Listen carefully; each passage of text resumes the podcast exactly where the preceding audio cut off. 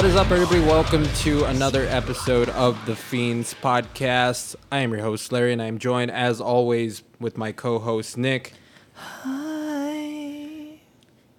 If this is your first time listening to the show, we want to thank you for checking us out. And we also want to remind you that you can find us on social media. That's facebook.com slash the Fiends Podcast, Instagram at the Fiends Podcast, and over on our YouTube channel, you can subscribe to the channel and you can find the video version of this podcast posted every single Friday, and that's youtube.com slash fiendstx. Or you can listen to us on Apple Podcasts or Spotify or wherever you listen to podcasts. Now, today uh, is a special show because we have two uh, two guests. They've been on previous episodes of the podcast, uh, two brothers to be exact. Two alumni. Alumni, yeah. The other half of Fiends, the original members, and uh, the first being our lead guitarist, and that's lead guitarist because he plays the leads. Yeah. And uh, everybody, welcome to the show, Chino Gomez. Yeah. All right, what's going on? And uh, our other guest, uh, he is not the lead guitarist because fuck that. He doesn't play leads. This guy only plays Slipknot riffs, Slipknot riffs and Kill Switch riffs. Kill Switch riffs, and uh, what was that other band? As Blood Runs Black riffs. As Blood Runs Black riffs. That's it. If you if you need any of those riffs, this is your go-to guy. Everybody, welcome back to the show. Uh, Rolly Gomez, aka Fat Assassin's Creed.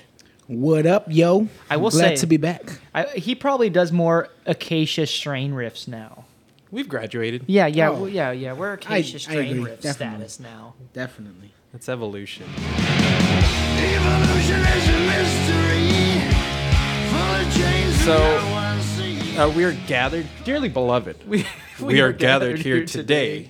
Uh, this is a show that has been a long time coming. Uh, we thought it would be uh, a lot of fun if we revisit uh, the very first EP we recorded, and that's the Witch House EP. Now, this is this story is a little difficult to tell because there are two very important uh, people missing here today, and uh, we want to give a shout out to the first being our ex bassist Jason.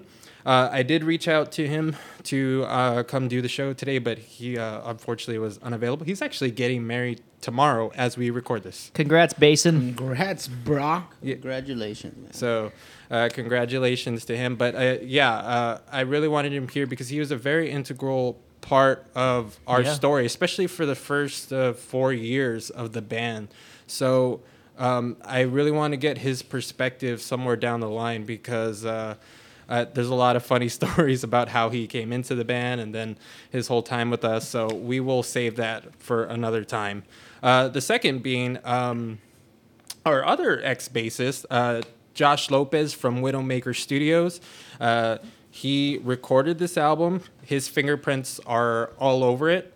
Um, unfortunately, he's he's doing a million things right now. So um, when isn't he? that's true. So one of these days we'll have to uh, touch base with him and kind of get his input of what it's like to uh, record us. But um, yeah, shout out to those two guys, uh, the fifth and sixth member of Fiends. Um, so what I wanted to do is we're gonna break down each song and we're gonna share um, a little bit of backstory. Um, anything interesting that kind of comes to mind.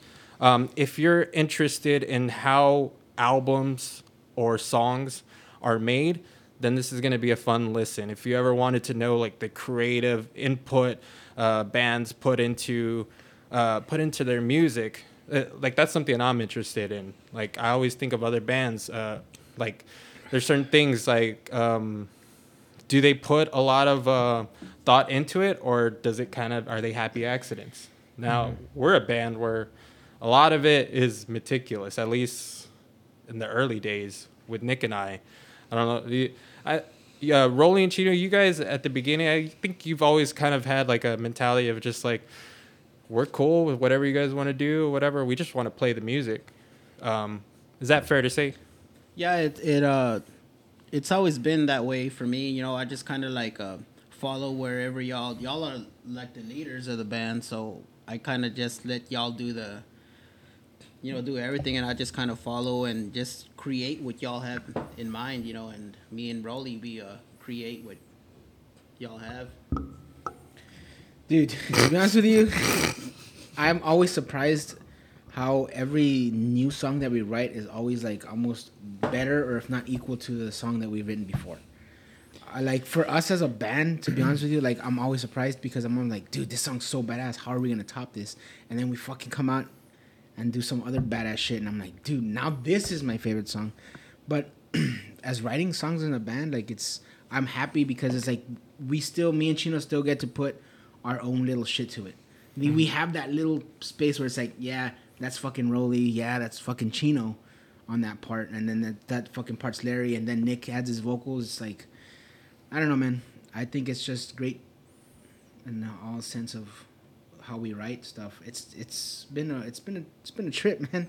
To be honest with you, Yeah, that's we've been true. together for so long. It's been a mm-hmm. trip. Yeah. Now I should probably catch everybody up because this is a story I think that starts uh, at the later half of 2013. So uh, we've talked about this previously, but long story short is that we were in a our previous band, Burn This Day.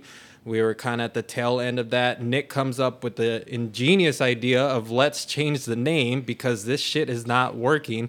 And uh, the story goes that we were kind of hesitant at first, like we were just wanted to cling on to that name. But um, in hindsight, it was the best thing we ever did because uh, you cannot make a second first impression. So we already invested so much time into this old band, Burn This Day, and no matter how good we got or whatever we did, we were just never going to change things or turn things around because people either knew us as that band or didn't care to know us as that band. So that's probably the the, the best thing we ever did. So kudos to you, man. Yeah, man. Sorry to interrupt, but it, it's also the time that we decided to like, say fuck it and let's just do what we like to do. Yeah, Yes. exactly. We sounded mm-hmm. that what we think sounded cool, and we'll just fucking play it. Yeah. I think that's when we just realized we're that damn did that it works. Mm-hmm. We've been doing it for so long now, and it's just been great. Yeah, it, wa- it wasn't only the the name that when we changed our name, we also changed. It was a game changer for us because we also changed the music that we made and We changed so- the music. We changed the big attitude. time, It, yeah, it was the it was attitude, a everything total was 180. exactly. We were like totally invested in in you know how how our appearances on stage, our performance, everything changed. Especially for me, you know, there was no his blows shirts or uh, or golfing shorts. wearing on stage. But but definitely, man, it, it was a s- definitely a stepping stone to what Fiends is now. And Yeah. we we were already heading in that direction at the the last uh, I'd say maybe the last six months of Burn This Day. Um, but once we switched over to the Fiends, the music changed drastically um, by design. Um, and I think um, I think for you guys, like you always like Nick and I always had a vision of what we wanted. We just it just never quite clicked. But I think you guys just I, I could feel like it- you guys don't complain about anything. You guys are, are are you know happy doing what you do and playing the music. But I could tell that you guys wanted to play something heavier. Like you just always wanted to do something like it just wasn't quite it. So I think once we changed that, that was better. At least it was more fun for you guys. I think, right? Yeah, for me it was because like I I like that heavy shit, but I also like doing the technical stuff aspect of it. Mm-hmm. I think that's the part I never ever um, let go of.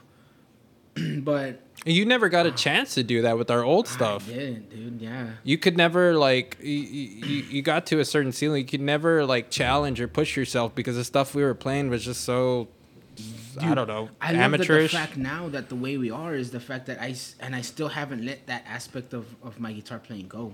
It's like where I have that heavy shit, but I Uh-huh. still add my little tweaks With, of, of with, with Burn This Day, I felt like we were all in a mindset where we had to sound a certain way. And um, I totally agree with that. yeah, like, like we felt like it was a necessity. We had to sound like this. We have to do this until it just kind of dawned on me one day like, why? Like, why are we trying to hold on to shit that's not working? We've been trying to do this for over five years now, and it's obviously not doing anything. And if I go, if I listen to the song, the, I some of those things that we're trying to do, I don't like those parts. I just they don't speak to me. They don't they don't really serve the song purpose. So that's why I was like, why don't we just do what we want to do, all killer, no filler, and and leave it at that. And so I think you know, and then that's yeah, that's what happened. And now, um, the mentality it, it definitely changed um, it became more of a fuck you kind of attitude and if you remember i guess like 2013 2012 we're already like at the the kind of the phasing out of that rise records band era i mean pre- previously it was the the deathcore vfw era and then you came the rise records band and then after that like I don't know, man. I don't know. I think that the scene was kind of struggling for an identity. There were still a lot of the residual, like elitist kids that would go to the shows, like impress me, bros. Kind of like you know, still like I only want to see my friends band and um, the types of people that would make fun of the shit that we grew up listening to. The the the same types of people that are gonna pretend like they're too cool, like they never listened to like any of the '90s bands or the nu metal era. And we got to a point where we just like fully embraced it. Why are we gonna try to fit into this scene when we can just embrace our roots and just do something with that? Like, why can't we fuse the old school with the new school? Like, like I'm tired of pretending that you It's know. not- yeah, like you know, like one of the like one of the bands that you know you can totally tell that we're influenced by is Emmure, and Emmure was one of the first bands to kind of start doing that, and it just fucking was awesome. It was killer, and that kind of paved the way for a lot of bands like us. Because let's face it, there's kind of like a nu metal resurgence um, in our genre, and I think Emmure was probably at the forefront of that. And so, and exactly what you said, it, like that's what we wanted to kind of bring back into our music. Because it's like, why the fuck not? No one else is doing it, and that's the shit I want to play. Totally. And you know, and those are the bands who make noise.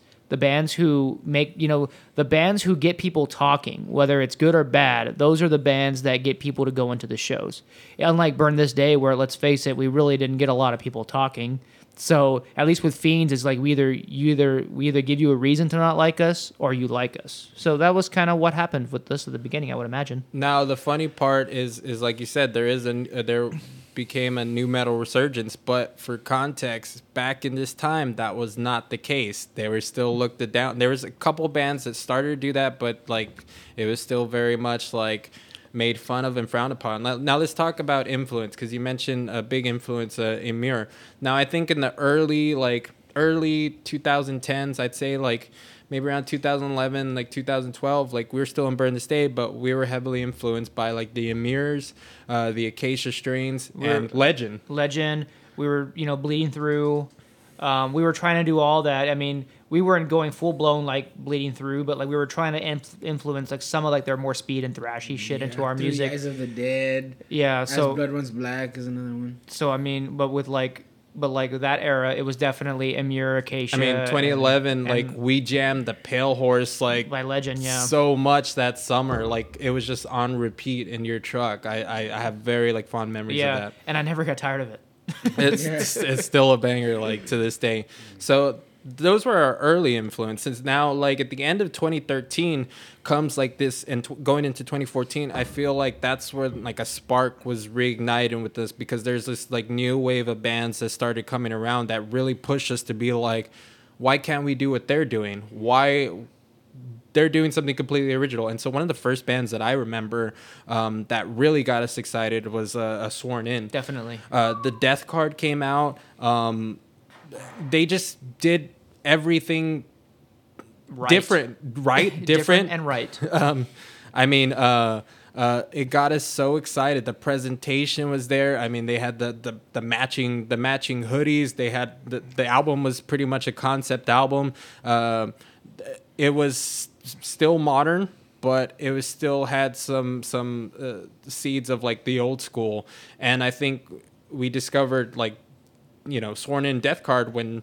Uh, not a not as many people were listening to that band, Yeah. but then I think we then we figured out like, oh, that band's just ripping off another band, and we would go on to find out uh, this band called Monsters, and that's really I think where like the story begins. Like that is the band that the if there's one band that we really at least fiends like built a foundation off of and even like like like the latter maybe portion of burn this day was Monsters.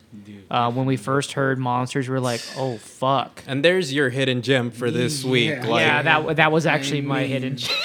was- dude, well, well, we'll get to that because that's a band that n- not a lot of people know about, but um, pretty much, and and they come from the same like area. I think the Chicago I area so, as as a bunch of those bands. So all those bands, you know, I don't know if they'll admit it, but I think they took a lot of elements from them, and like it, this is like the most like uh, their stage presence was insane. Like they just the music was just like it, it was a really cool combination of just like like like some parts of deathcore maybe with with nu metal and they just it made it work man I like to feel like we're kind of like that band and like an homage to them because, dude, honestly, when I fucking heard Monsters the first time, I was like, dude, they were like fiends before we were fiends or something because these guys fucking go hard and they had such simple riffs like we do now, but they still had that little minor technicality to their riffs too.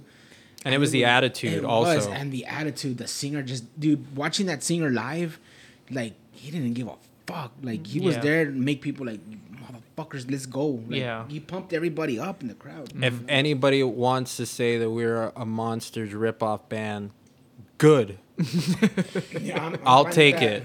Like That's- I, I am not cool, offended in, in in the least. Um, so I think those are like the two. Like I I remember like we would hang out at your house on your couch and we would listen to those bands and we would get excited to write music. We would be like, oh man, like we we can do this. We can do it and we can put our own little spin stamp on, it. Yeah. because i mean yeah we, we we we we jokingly say like we ripped off these bands but i mean if you listen to us and some of these bands you'll see that there's there are differences. But i mean um, you know we didn't like full blown just rip these bands off but we say it because it's funny and it and it's kind of true as far as like bands that made us at least got us started and then we changed it to you know what we needed to change. But i don't give a fuck. Uh, s- um, some of these bands aren't even bands anymore. Um, uh, I think there was an also uh, shortly after that there was another wave that got us uh, equally as excited, and that just really like it, it, it kept us going like to to really push our boundaries. And in this next wave, I think for me it was like it was bands like like Villains, bands like Barrier, and the big one bands like Gift Giver. You want to Yeah. talk about a, a, a fuck you attitude? That band epitomizes that mentality. Yeah. Um, I, I would maybe throw in uh, at the later end, like maybe throw in like a, uh, like a Darke Complex in there or widow as they were formerly known. Yeah. But like, those were the bands that and and those are all bands that came out and they were all like geographically located like within the same area and they toured together. But like, those are all bands with their own identity.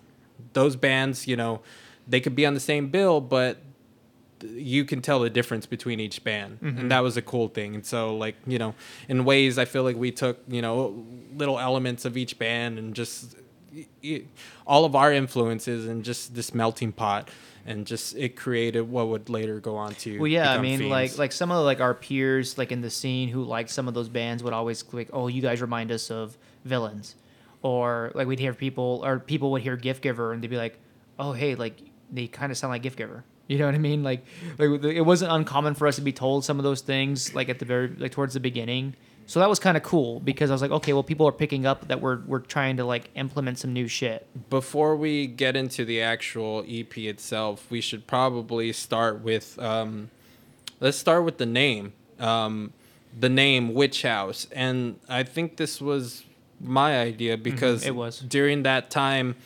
Um, I got real heavily into like darker type of music and then i kind of discovered witch house and that, that for a short period of time that's all i was listening to like i was just you know uh, just scouring like the the deepest parts of youtube for all these like different bands and um, I just thought like that's a sick ass name and it's it's it's a fucking badass genre of music. How come nobody's ever done this? And it's it's got a double meaning to it. I thought um, because early on, um, Nick and I decided that uh, we wanted to do a concept album.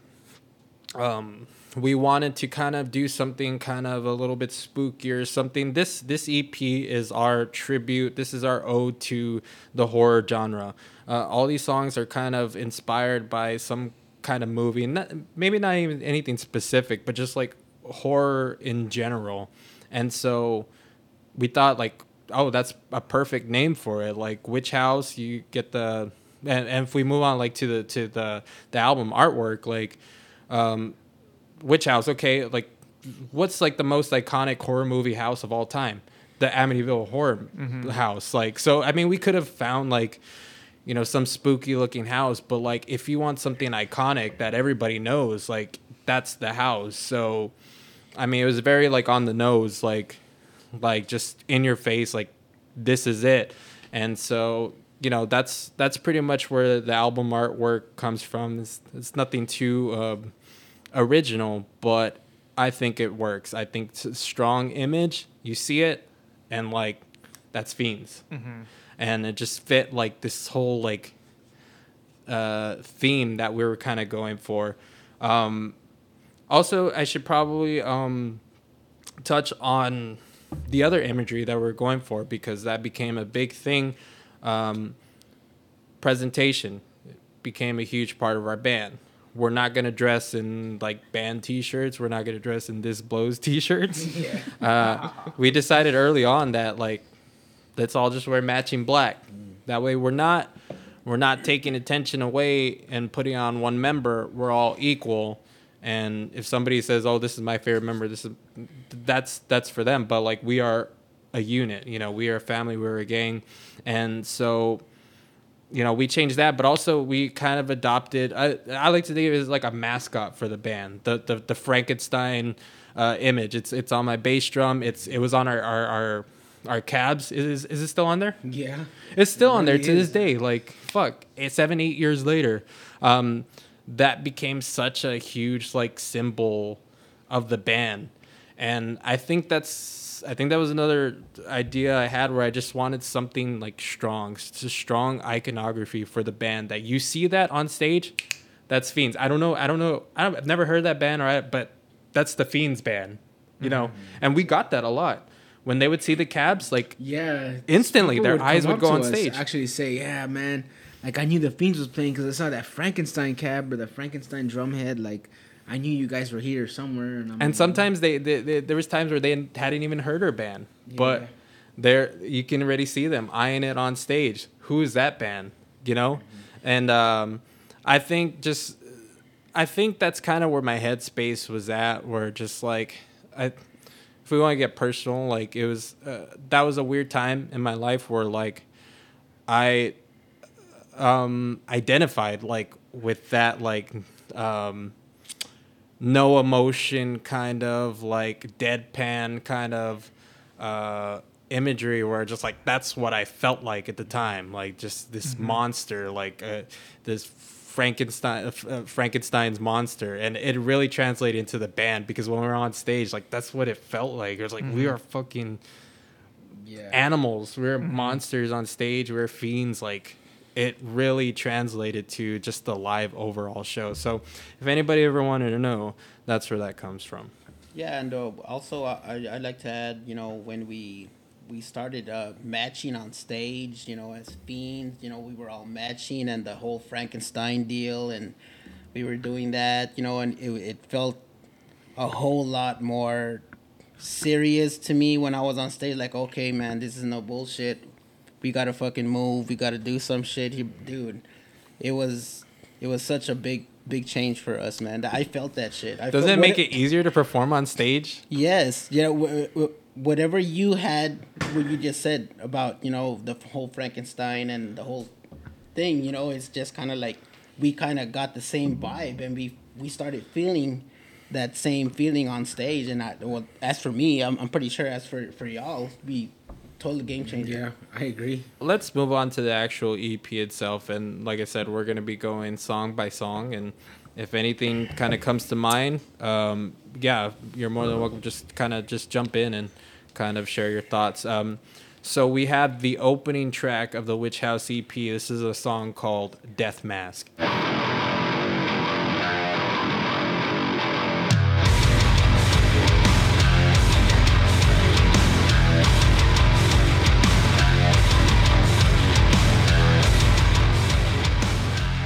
This is one of the few songs that I actually help name, and I think you ev- did. Every once in a while, like I, I leave the lyrics to Nick. He's he's a very good lyricist, and uh, I don't try to you know overstep my boundaries and try to write lyrics for him. But every once in a while, I will try to like plant a seed in his head and kind of like give him an idea. That way, he can maybe take that and make it into a song. Um, I remember I was watching some documentary. I don't even know what channel it was, but they were doing like maybe um, I think it was on like the old time like. Um, sarcophagus and like the the mummies and how they would create like these death masks and i thought like that's a that's a fucking badass name for a song like that's that's sick you know they would make these these moldings these plaster castings of uh, this person's face i was like dude like we should that should be a song. Um and so i pitched it to nick and he thought it was a good idea and he just worked his magic and he came up with the lyrics and it, the lyrics go hard dude. I, I loved writing the lyrics to that song because at the time, like you kind of prefaced with, we were in the very we were in this horror mindset, and I was like, well, fuck, I'm gonna tell a story, I'm gonna become a character, and I'm gonna write this song, and so basically, the character of the song is making a death mask for this person that he kills, you know, and um, it, it to me it was for all these songs there's two ways to take them. Should i say this now or should i just wait? Um you could touch on it a little bit. Okay. Um there, there's you know for this song I, I i wanted it to be more so of a story than actually anything personal because i mean i've never killed anybody. But i mean yeah. but i mean um basically i'll just touch with that i'll just say that it, the song was about a character who does kill somebody and makes you know a plastered cast of their face. And actually i really enjoyed writing this song. And one of my favorite lines is um, plastered faces cast with smiles hide disgust. And then i you know and then a new a new arrival for my masquerade you so know? good And so um, I, I took a lot of influence from just from what you talked to me about this documentary, and then I kind of went back and I, I was, you know, I, I listened to um, a, a good song called, by Mudvayne called "Nothing to Gain," which is uh, about uh, Ed Gein, famous serial killer. and so like I, I listened to that song a few times just to kind of get ready and get in the mindset that I needed to be to write my song. And I didn't steal any lines from that from that song by any means, but that kind of helped me get into the headspace I needed to be to write lyrics. And that was a really fun song, and it's still one of my favorite Fiend songs. Real quick, before in the burn this day, like uh, days, like um, I think Gino and Rolly would kind of like handle the majority of the writing, and for the first time with these songs, I feel like it was collaborative. It was all four of us writing. Nick would even help write like guitar parts. Yeah. You know, uh, I was helping writing some of the guitars. Like we were, it was like, it was even like twenty five percent, like all of us. So that was cool and i think that's why these songs work so well. Um, also at the the very end of this song is the audio clip from um, the original halloween movie. Um, it's the audio clip of uh, doc loomis. He's he's uh, talking about uh, michael myers.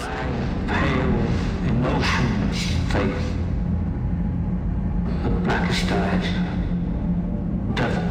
and uh, we were looking for some kind of audio clip. We knew we wanted something. It just it had to be something like strong, something effective, something that went with the overall theme. But once I heard that, I was like, "That's it," and then it'll go perfectly into the next song. And so, I think it works out. It's it's memorable and it just it just adds to the overall like aura of that first track. So, uh, fun fact here is that we originally uh, we originally released this song on December eleventh, twenty thirteen, and this was we recorded on by ourselves. Um, and it's the first song that we ever put out officially as a band. So tail end of 2013. Now we would spend like I would say like the writing process of this album took place between 2014 to 2016. Um, the EP itself wouldn't be actually released until April of 2017. But by that time, we had been sitting on it for a while. We had already recorded it, and we already had like the second EP like already written and you know ready to go for the next one. So 2014 to 2016 is kind of like my timeline. Yeah, because during that time we played a lot of shows and a lot of songs became other songs. Yes. Or we just like scrapped some. Yeah, and which we will get into a little bit later. That's a good. That's a good point. Uh, so the second, the second track of this EP is a song called "Life Taker."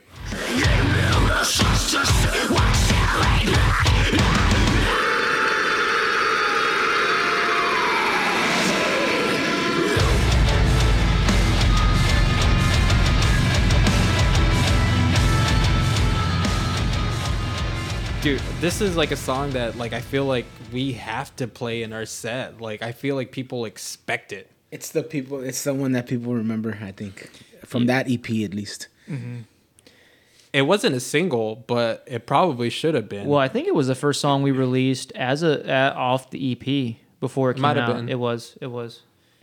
And um that was a, that was I love that song.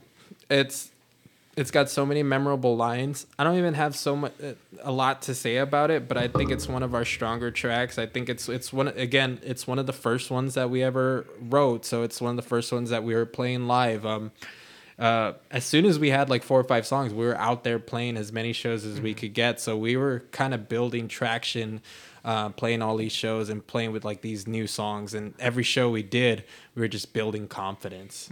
Um, I think this is this is the one. It's it feels so good when people actually know the words to your song. I mean, at the end, like we're playing live, and just to hear people just come and take it, motherfucker, like every single Yeah. time Yeah. like it's like it's like everybody just looks forward to that part and it just it feels so good it's like okay they they actually pay attention they know they know the songs um yeah it's just a great solid song and just Couple yeah. couple of fun facts about this song. So I don't think you planned this on purpose, but it worked really well because I think Life Taker was originally a, a track called The Shape. Do you remember that?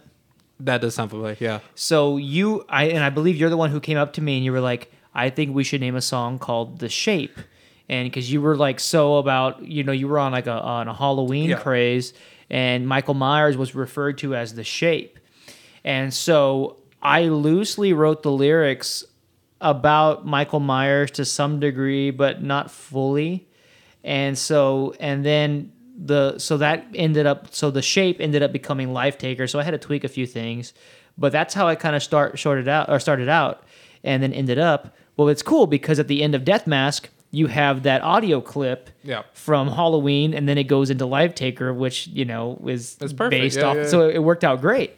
And then um I ended up naming it Life Taker, and this is a fun fact that people are probably gonna laugh at. But I got the name Life Taker, and I wanted to put that in the song um, from "Say It Ain't So" by Weezer. I, I took that from. Think I, of Weezer the I next took time. that from Weezer, so um, Thank you, it- Rivers. so yeah, so I thought that was kind of cool. So um, I, I love that song. It's, you know, I had nothing, nothing else to say about And that. I think I vaguely remember uh, there was a time we hung out and he had mentioned that that you had Yeah. Mm-hmm. actually taken that from Weezer, and I was like, man, yeah, that's crazy because it's not nothing to do with like those And, sound. and it's eff- funny because I, I I say that now telling people because Yeah. for years that song's Yeah, been yeah. out and nobody's ever been like, yeah, Life Taker. Where have I heard that before?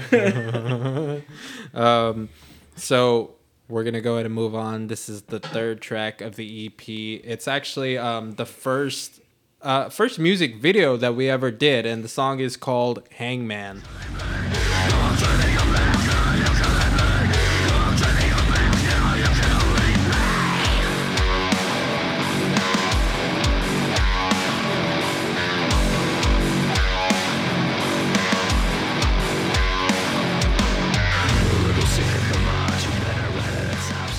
Again we're going with like the the diy attitude of just like we're gonna do it ourselves. So like we recorded the first single ourselves. We're gonna record like the first like um the first music video ourselves. And and we did this actually in our storage room. Um we we had a storage room in in Weslaco, and we just kept it very simple, black and white, kind of like the universal like monster movie kind of thing, and um, we were gonna kind of do that, and we thought it, it it worked. It was a very simple simple video, and it's just something that didn't take a lot of thought. We just thought it looked thematically it looked cool. But um this this uh this song is really where I think Nick shines the most because Nick is really good at coming up with hooks. Like he's good at like doing these very catchy, memorable vocal parts. Even though he's screaming, right? He's not singing.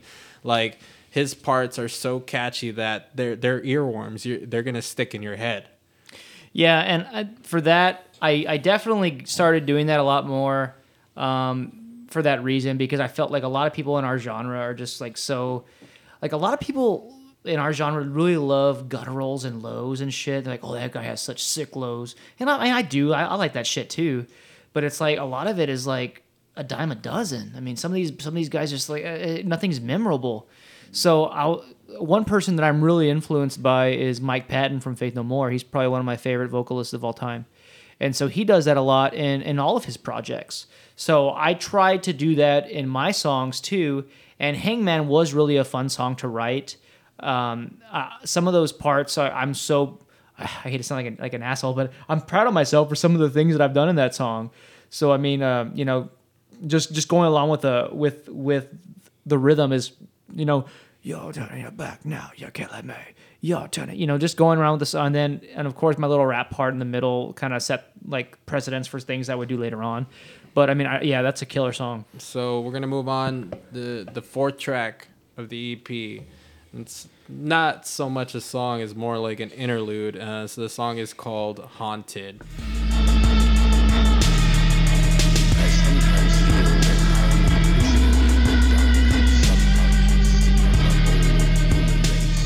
And uh, this song, I think the re- uh, this. Yeah, it was. Uh, basically, I hit Rolly with like this trap beat, and I just let him freestyle over it, and it was all him, man. Um, and I think the reason, I think what I was going for is something along the lines of Sworn In's. Uh, there's a song called Mute on the Death Card, and it was something that they use like just in between songs, and that's really what I wanted. I some, something that we could slip in the middle of our intro, or in the the middle of our set to kind of break up. Um, break up the the second half of uh, the songs. Mm-hmm. Um, something that was just kind of like to fit set the vibe and, and set the tone or whatever. And this is this is during a time where uh, not a lo- not a lot of bands were doing the whole trap metal thing. I think since then, plenty of bands have, Have done it, yeah. songs like this. So, but at the time, uh, not so much. Um, that must have been fun for you, Rolly, Dude, man. it really was. I mean, I really enjoyed. I, I enjoyed it because when you came with a, a track for me and you was like, "Hey, man, go ahead and do what you do."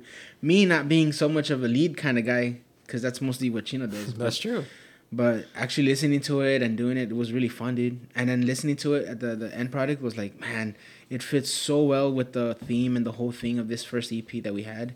Mm-hmm. And it was a good like in between all the heavy shit that we were playing, or all the songs that we had. That little break and relaxer was just, man, it hit hard. I Yeah, really liked and, it. and props to Josh because Yes. Oh, he's the one who put the audio clips in this actual track. And I remember him listening to it, and he was already like, "I'm hearing something here, maybe like some Vincent Price or something." Exactly. Like I, I remember him saying that, and um, you know, from the get go, Josh always knew he was like always in the mindset of fiends, and he he knew what needed to be done, and he did such a good job on that EP. And I still remember recording those songs over at his place, and, and I had such a good time doing it. And so he he really um, he really put put hit a lot of effort into this EP, you know, and little things like that that he he wanted to shine. So shout out to you, Josh. Uh, I'm glad you brought that up because this is a very good example of, of just how involved Josh was in the making of this album and and um, is is very collaborative and he would throw in his his ideas or his thoughts and he would pitch them to us and he would just kind of hear something and he would go for it. So he was uh, um, heavily involved, but but because he understood our sound and he he built like a good relationship where, with us where we trusted him to do that and we were open to letting him do that. I, I I loved to go record over there because like I remember the first time I showed up, he was like, "Oh, hold on, let me turn off the lights. We need to get into the mood." you know, so like you know, he had like he knew like kind of like what mindset I needed to be in to perform, and so he he's the man. I I I, I have nothing but good things to say about Josh. Now we're moving on uh, to the next track and it's a track called Devil.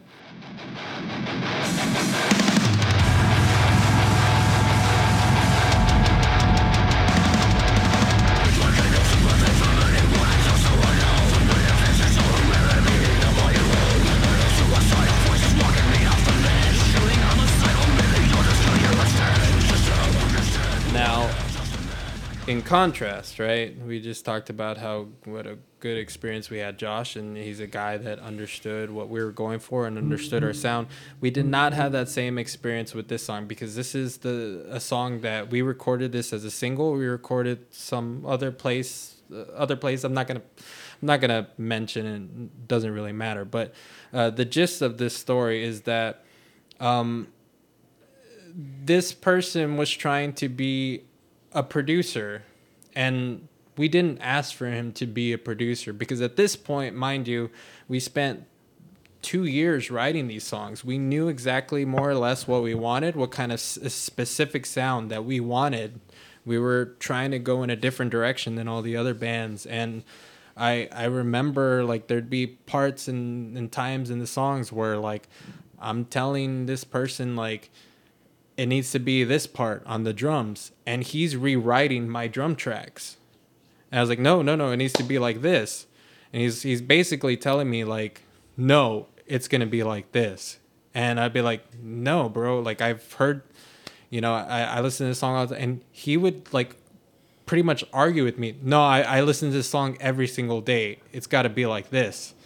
And that's the thing like when you go into to to record with somebody like that's great when when the person recording you can put on their producer hat and make suggestions and if they have a vision kind of it's their job to suggest it to you but ultimately it should be up to the band and if they're willing to to uh, make those changes. And this guy was just pretty much just like he wanted to it's like bro if you want these parts go write it yourself. Go this is not your band to be doing that and that's the big problem I, I had with that is that it was a very specific vision that we had. So don't pretend like you know these songs better than we do because you don't.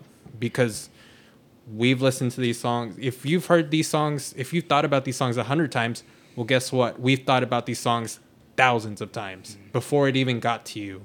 So um, if you remember also man we we put out this this song as a single and we got a lot of backlash on Yeah. it and this is uh we put it out and we tried to promote it as much because we were very very excited for this song. Uh, the the other thing too about the song and this is i feel like this is a song where Rolly really shines. This is where you hear Rolly's influences because there's a lot of like slipknot influences in this song. And it was great because i you know for the most part this album is very like down tempo-ish kind of slower grooves but this is a faster song. So you really get to show your chops in this one i was like fuck dude this is reminds me of like slipknot iowa Yeah. i, I love it That that's basically when when uh, the riff. I heard the riff because originally it was Jason that came up with the beginning riff. If you remember, he came up with the beginning riff off his bass. really oh And yeah, and okay then we worked off that. And after that, like I just started thinking like, fuck, man, you know, some some like fast thrash part would sound pretty pretty, pretty good in this song, but nowhere to put it. Yeah. And it ended up just working out, just like that. And I mm-hmm. just this is another good song. That's pretty good. So so long story short, we put we put out this song and we try to promote it as much and I remember like we'd see like people sharing this song, people we didn't know sharing this song and bunch of fucks over like in the new Braunfels San Marcos area for some reason. And oh man, dude, I wanted to like I wanted to get in my car and just drive over there and find them and beat the fuck out of every single Like one. Jane of them, Silent. Bob? I was so mad, dude. I was like, man, fuck these guys, dude. Not because of their. I mean, So like I was upset because they were like talking shit about the lyrics. They're and- saying the lyrics are trash, the vocals are- are trash. yeah. They're laughing at it. Yeah, and I mean like I mean I preferred how the vocals sounded in Josh's mix, but I mean like the lyrics like again, mind you, these were all horror based songs. So I mean, this song is kind of like loosely based on like the Amityville horror possessions and stuff like that. So I mean, of course, I'm talking about like, you know, murder and stuff like that in the song. And so they're like, "Oh, fucking edge, trying to be all edgy." I'm like, "Okay, are you saying that same shit to fucking Corpsegrinder and Cannibal Corpse?" It's like, you you think he actually comes blood? you know what I mean? Uh, he might. He might, but I mean, it's just like, like I'm not fucking saying that I'm gonna do these things, and like it, it's like that song. uh, You know, I, I won't get into like the second meaning because there's two meanings to this song, but like, th- I I wrote that song more just kind of fiction based than anything.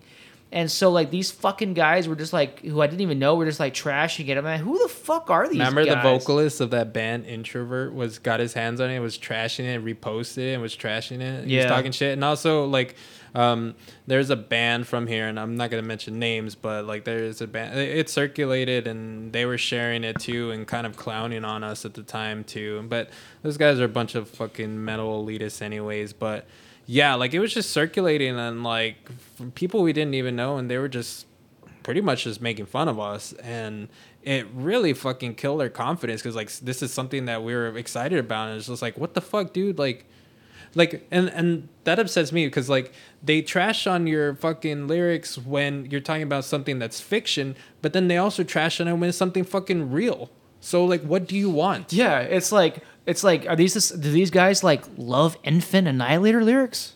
Because mean- I'm sure those are fucking totally real. i mean we can we can write lyrics about decapitating a girl's head or whatever Yeah. but like it's been done a million times like i mean it's just silly. I don't so, get like, it. I mean, I- there were, I think there was might have been some hesitancy when we did it again for the Witch House EP, but for the Witch House EP, it was like it was received well. Yeah, that's the funny thing. like we know people who like, oh, that's my favorite song.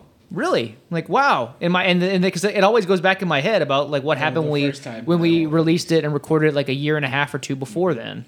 So so again, So uh, fuck all you haters, pieces of shit. that song. That song was we released it in September 19, 2015. So again, the actual Witch House EP doesn't get released until 2017. So that's how much like Time uh, was in between. and and how much like the the the, The scene changed. the scene changed because by the time 2017 came around, people loved that song. But in 2015, they were not about it. But it. you know it's like It's the same song. Yeah, like they were like, "Oh, it was trying to be edgy." You know how many people tried and were edgy like after that song came out, and then people were like all about it.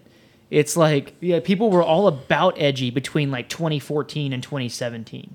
it's, it's again they whatever's cool they pretend like you know they're just going with whatever trends and they just clown on And I don't know why that guy from Introvert was talking shit. He just ripped off villains. exactly i mean i mean let's be real that's a fucking villains cover band but whatever um so also too um I should. I want to comment on your lyrics because I think they're fucking badass lyrics, and we have that that end part, the the end breakdown. You have that line that we totally just took from uh, one of the So Insidious that's, movies. that's funny because we we wrote or you know I wrote the lyrics for Devil after Larry and I used to live together, and so it was like a weekday we had nothing to do. We're like, hey, let's just go watch that fucking new Insidious movie just for fucking shits and gigs.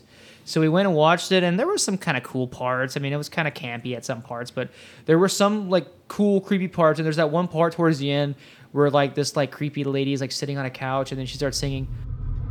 I always wanted to know how I would go. Tell me, friend, how I knew my end. So like I remembered that while we were watching. while we were it. watching so that when I went home I would and and I put that in the song and for that reason so I mean oh That's fucking cool. Like inspiration can literally strike anywhere. So, uh, okay, so we're kind of winding down here on the EP. We get to the next track. It's a song called Ghost.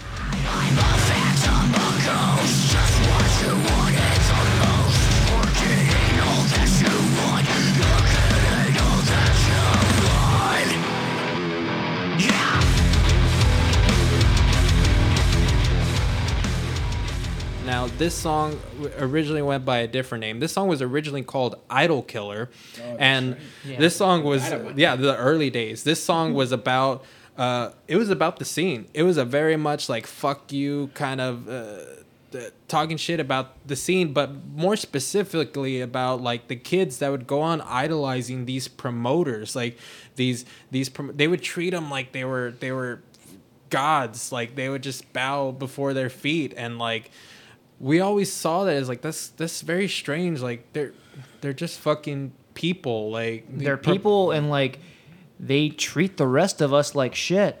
people who have never been in bands that don't know what it's like to do what we do. I mean, you literally would have the big promoters, but then you have the wannabe promo- promoters that would be doing these shows and that would half-ass it and you know uh, not promote their shit. And then you get there and you're playing in front of five people. Why are you wasting my time? Like I'm not 17, 18 years old anymore. Like I can't be doing this. So yeah, it was very much of like that idol culture that was that ha- was very prevalent uh, in the scene, especially in the later like 2010s, especially when stuff like NSN was a thing, and you know the, the don't don't get emo. I, I guess that's another reason why I kind of enjoyed like being ourselves, only because like, dude, honestly, how I get, I'm, I don't know if I'm speaking for Chino as well, but like I'm writing the music that we write and not giving a shit about, about, about what anybody thinks is what really gets us through. Like, you know what, dude, you have your own shit.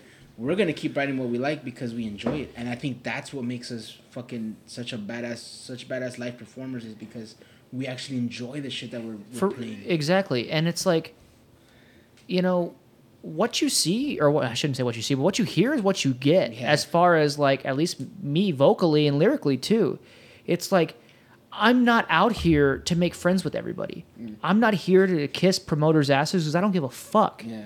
Like, don't get me wrong. I'm not going and being an asshole to people. I want to meet and socialize and stuff like that. But I mean, I'm not gonna fucking kiss somebody's ass so I can be on a show. You'll never catch anybody in this band doing that because it's fucking wrong. It's if you don't want me on your show, you don't like our band, or you don't want to give us a shot. That's okay. We'll figure we'll figure out a way. Um, and how can somebody who sings a song like fucking Devil or Life Taker um, be seen outside of that as a kiss ass? you know what I mean? Yeah. It's like people wouldn't fucking take me seriously. And people would see right through that on stage, like, oh, that guy's a fucking phony. You're a phony, a big fat phony, you know? So it's like, I, I never cared about that. So yeah, I forgot that it was originally Idol Killer because then I had to change all the lyrics. Yeah, because it, it, it was the only song that that just at that point didn't fit, and and I think that was a song that it was just like we were never going to be that band that was going to sell hundred tickets to play at one o'clock on day two of NSN. Just you know. It, it just wasn't gonna happen. So I mean, that's that's where that song comes from. There was a lot of that. There was a lot of like, uh, you know, who you knew in the scene, and just like everybody just playing for like the the clout, the reputation. You know, that's that's what it was all about. But yeah, the, that song stuck out big time. It didn't fit the concept album, so I think you know. I approached Nick and just like we got to change the song, and so I think we settled on Ghost, which really, I mean, if we're being real, is just we needed a name for a song, and last minute we're just like, Nick was really big into Ghost at the time. He still is, but like he I really got Ghost. into he really got like super into Ghost. So we're like, let's just name it Ghost, and he's like, all right. Yeah, and so I had the lyrics written for like in like 20 25 minutes. 'Cause, uh, you know, fun fact, the first like the first line of the song is in the night I am real. So I stole that from Ghost's um, cover of Roky Erickson's Erickson's song "If You Have Ghosts" because and he goes in the song "In the night I am real." So I I did that as a homage to Ghost, who's like one of my favorite bands, and then I kind of took it from there. That's a cool song. I like that song a lot. Um, so we're gonna end on uh, the title track of the EP. The song is "Witch House."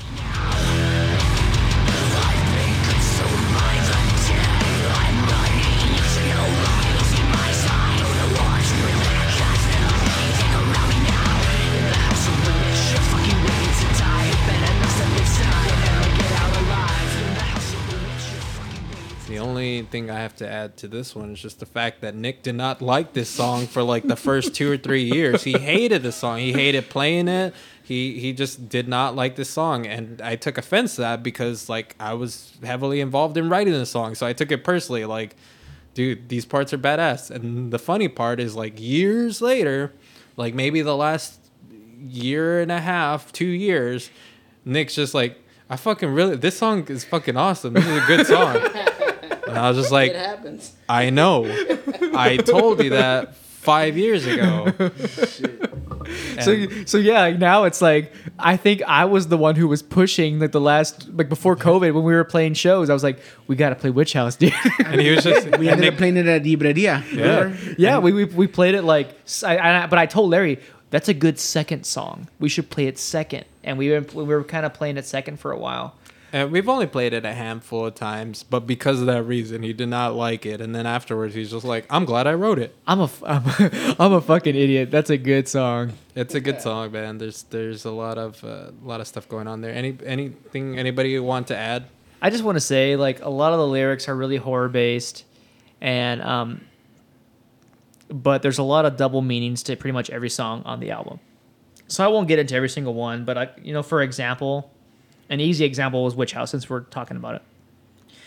So Witch House obviously is, you know, in the house of the witch, blah blah blah. You know, so there's a witch, she's fucking evil. You're in this house, she's gonna kill you, blah blah blah. So you can take it like that. But really, what that song also is about is temptation and vices and things that can ultimately lead to your downfall. So if you're into fucking drugs or gambling, whatever, you know, that is the witch. You know what I mean? So there's a lot of that stuff hidden in this EP. Um, I, I don't want to get too too into it, but I, I I loved doing that for this EP, having double meanings to every single song. But so I mean, if you wanted to go on a ride and just just listen to it as a as a concept album, go for it. If you want to go dig deeper and look for actual meanings in it, there are they are there. Uh, cool. So to kind of cap things off and kind of put a bow on this episode, um, this all eventually leads to uh, the EP release show, and it was a long time coming. We it was a very long process of writing it and recording it, and then just kind of sitting on it for a while until waiting for the time, uh, till the time was right to actually uh, be able to do the show. So the show wouldn't happen until uh, April 14th, 7, uh, 2017. So we're almost at the four year anniversary mark of that. And this show took place, it was a free show. It took place at Yerberia. And let's just go through the lineup. This is a fucking sick ass lineup. So, of course, Fiends, right? And then this was the debut show of the band X Krang. Um, that's a band that's not around anymore, but check them out. They they have one uh, music video out. It's fucking killer. Like we talked about, like that song "Haunted." Like that was at a time, you know, when not a lot of people were doing the trap metal thing, but that's a band that kind of came out around the time, and they were doing the trap metal thing. So if that's your thing, that's that's a band for you. It was also the debut show of the band Wolves, and I don't believe they're still around, but again, we had two debut shows uh, for for two bands, and I always thought that was cool because we're a band that always wanted to try to help out uh, the other bands because we knew what it was like to be in that spot. So we tried to help them out and maybe give them a good platform to to you know a good launching pad to at least have some eyes on them because we did not get that when we were coming up. Um, then we also have the band Pulses, the homies, fucking great band, uh, and the Hero Prevails. Um, br- good bros. uh, that was a band that we we wanted on there because we wanted to mix the genres. We we felt like we were good like in between band. We could play with the heavy bands, but we also wanted to play with some of the the not as heavy bands because we wanted crossover. We wanted to be that crossover band. So uh, we were glad to have them on the show. Then there was the band uh, The Valley. Um, Bros. fuck one of the one of the original you know homie bands. Yeah, like I miss those fucking guys. Uh, another homie, uh, Dithala. Fuck yeah, one of my favorite Valley bands. this is a sick lineup. So if you if you went to this show, like shout out to you guys because uh, this was a very very fun show, solid lineup. You just seeing this lineup makes me miss shows so much. I wish we could have this again. Like I would go to this tomorrow. Like Yeah. this is a great lineup and good diversity too. It's not just the same band over and over again. So if you're not into this, you might be into that. So you there's something for everybody on this show. And I have uh, the cool thing is we I believe we sold out all of our uh, physical copies that night. Oh, really? I I believe so because we sold we sold some previously like the the week leading up to it, so we sold a good amount, but um, we sold the majority of them on this night. We had a few left over that we kept personally, you know, for ourselves, but we did very good. Um, and what I also remember too, um, I think we wore masks to this show. I don't think we did. Oh, you know what? I did. No, no. I wore masks. I wore masks. Um, but I just I remember this was like the first time we we played all these songs live, uh, in order, and this is one of the shows where like, at the beginning of the show you you just you stress out because now your name is on the flyer. Now you have the pressure of like, are people gonna show up to see us? And I think like the first two bands, like two or three bands, like there's an okay crowd, but like I was starting to get nervous because we put ourselves like somewhere in the middle, and it was just like, oh, I don't know. But like right before we played, that's when everybody came, and it made me feel. I was like, it, it was a great feeling because like they're here to see us. Yeah. It was it was a strange feeling, but it meant everything. I showed up. yeah, you showed up. Thank God. I don't know what we would have done without you. Uh, everybody showed up. We had a great set, and the other bands had a great set, and it was just a great night for all of us. And I will always remember that. And it was just, it was a nice way to cap off just this long, two three year journey of this EP. Now, is there anything that you guys want to kind of add to that? I do. Through this EP, even before then, like being in this band, one thing you never had to worry about is each other having to come up with your own parts. Especially, I want to give props to Nick because, dude, like, as a vocalist and as the band that we are, and has how, how many times we've even practiced together, how he was just able to write lyrics so fucking awesomely and fucking just by listening to what we wrote is talent alone. To think that, like, I'm never worried. Like, when we write music, like, even now, when we write new stuff, I'm never worried about, like, oh, Nick has to come up with lyrics now. Because, It's gonna get done. dude, that and the way they come out are so fucking awesome. That's why, like, reading the lyrics and the meanings to them and, and having him having him explain how he came up with them and everything is even fucking better. But, yeah, that's. I appreciate that, man. man. And you know, that's something I have a conversation with Larry about a lot. As far as now, it's so hard to write lyrics, but back then it was so easy. but um, I mean, vocal patterns is, is for me. Vocal patterns and with our shit, it's not very hard. But like finding content is hard. Back then, we were so hungry. I could write a song. Like I could get lyrics done in half an hour tops. You know, like that's how that's how dedicated and like quick I was. And you know, don't get me wrong. I made tweaks to things here and there when I needed to, but for the most part, the the nuts and bolts of the song was done. And then you know we would we would play it, and then if I needed to fix something, I'd fix it.